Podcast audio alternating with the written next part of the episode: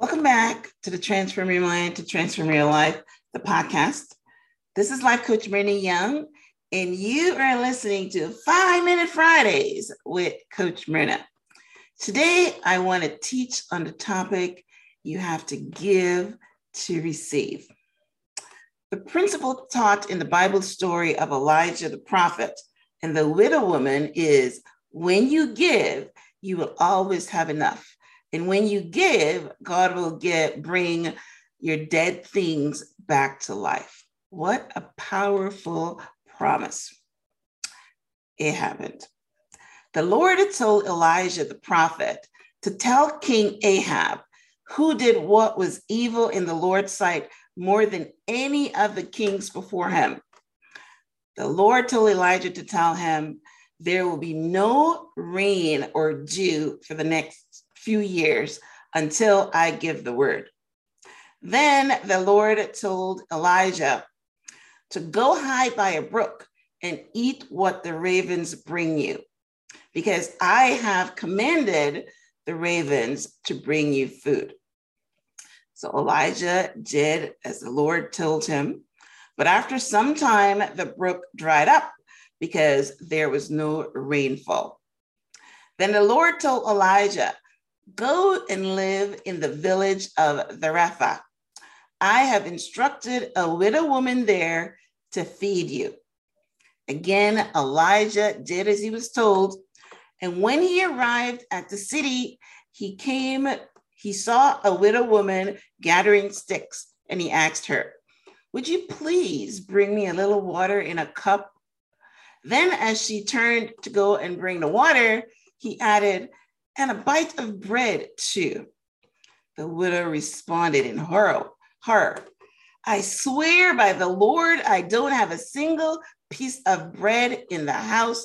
I only have a handful of flour left in a jar and a little cooking oil in the bottom of the jug. I'm about to cook my last meal and die. Elijah responded, Go ahead and make the meal. But make a little bread for me first. For this is what the Lord said there will always be flour and olive oil left in your containers until the time comes when the Lord sends a rain and the crops grow again. Sometime later, I'm fast forwarding now. Sometime later, the widow woman's son dies, and Elijah brought the boy back to life. So, which is why I said, not only when you give, you will receive, but also God will also bring your dead things back to life. And your dead things doesn't have to physically mean somebody dying. It could be your marriage, it could be your finances, it could be your relate, you know, your um, health, whatever that you need life in, give, and that is the open doorway. But there's a secondary message that I'm receiving anyway from this text or this story. And the second message I received is that God is great at multiplication, but you must have something for him to work with.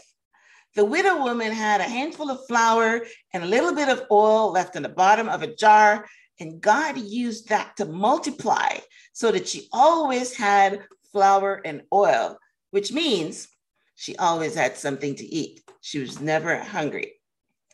Jesus used five um, fish and two loaves of bread to feed thousands. Again, God is great at multiplication. And what that tells me is that you almost, you should always have seed. I recorded a message um, years back entitled, Don't Eat Your Seed. If you eat your seed or spend your seed, God has nothing to work with. If you want to harvest, you must first start with seed. Now, I want to touch on something that's been going around the internet, and I thought this was a great place to bring it up. There has been a lot of talk recently about the tithe. Creflo Dollar said that the tithe was Old Testament, and under the new law, which is Jesus in the New Testament, that tithe is wrong, right? every pastor in the whole entire kingdom responded to this hogwash because they're all saying that this is the devil trying to destroy the kingdom. And everybody had a response to it. Right. But the Bible told us that the tithe belongs to the Lord and that we must tithe first. And that's why I'm, I'm, you know, I'm plugging in this story of Elijah. Elijah told the widow woman to make something to eat with the little flour and oil she had and give him something to eat first. How many of you would do that for a total stranger? Maybe you will do that if your kids were hungry. A lot of women, you know, are mothers, I should say, um, starve themselves so that their kids can have food. Well, would you give a stranger your last meal and be without? And that was her test, right? That was her test because the blessing was in the fact that she give first to Elijah. That is what opened up her blessing. You have to give to receive, and it works in anything you want. If you want financial abundance or even just having enough, you must give to organizations like your church, to hospitals, to the poor, to any company offering human services, for example, Goodwill and the Salvation Army. If you want love, you have to give love. If you want respect, you have to give respect, and so on and so on and so on. You can't get what you don't give, right? It's a principle and it's written in stone. The tithe is just God's way of giving structure to your giving. If you don't want to give 10%, nobody can make you. You have free will. But don't expect God to show up and bless you like the widow woman who was just waiting to die. If you live stingy all your life, never given, never blessing others, expect that you will dry up like a prune. and, uh, you know, while waiting to die, right? Life in it, you would always have empty jars. And empty jars just doesn't mean money. Life is more than money. You need love, you need health, you need connection, etc., etc. So start giving from your heart. You, you know, start giving from your heart and watch the windows of heaven open up where you wouldn't have room to receive. That's a promise from God, right? so, in closing, I want to remind you guys that given is a principle and you have to give to receive.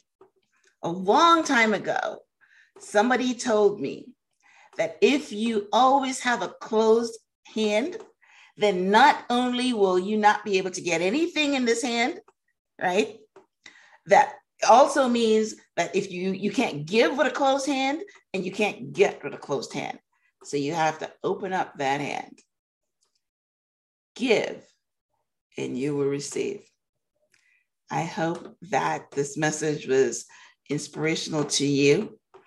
I want to invite you to join my Facebook group called Life Coach. There you will receive inspiration daily from me and the other coaches on in the group. And I will meet you back right here, same time next week for another episode of Five Minute Fridays with Coach Myrna. Until then, namaste.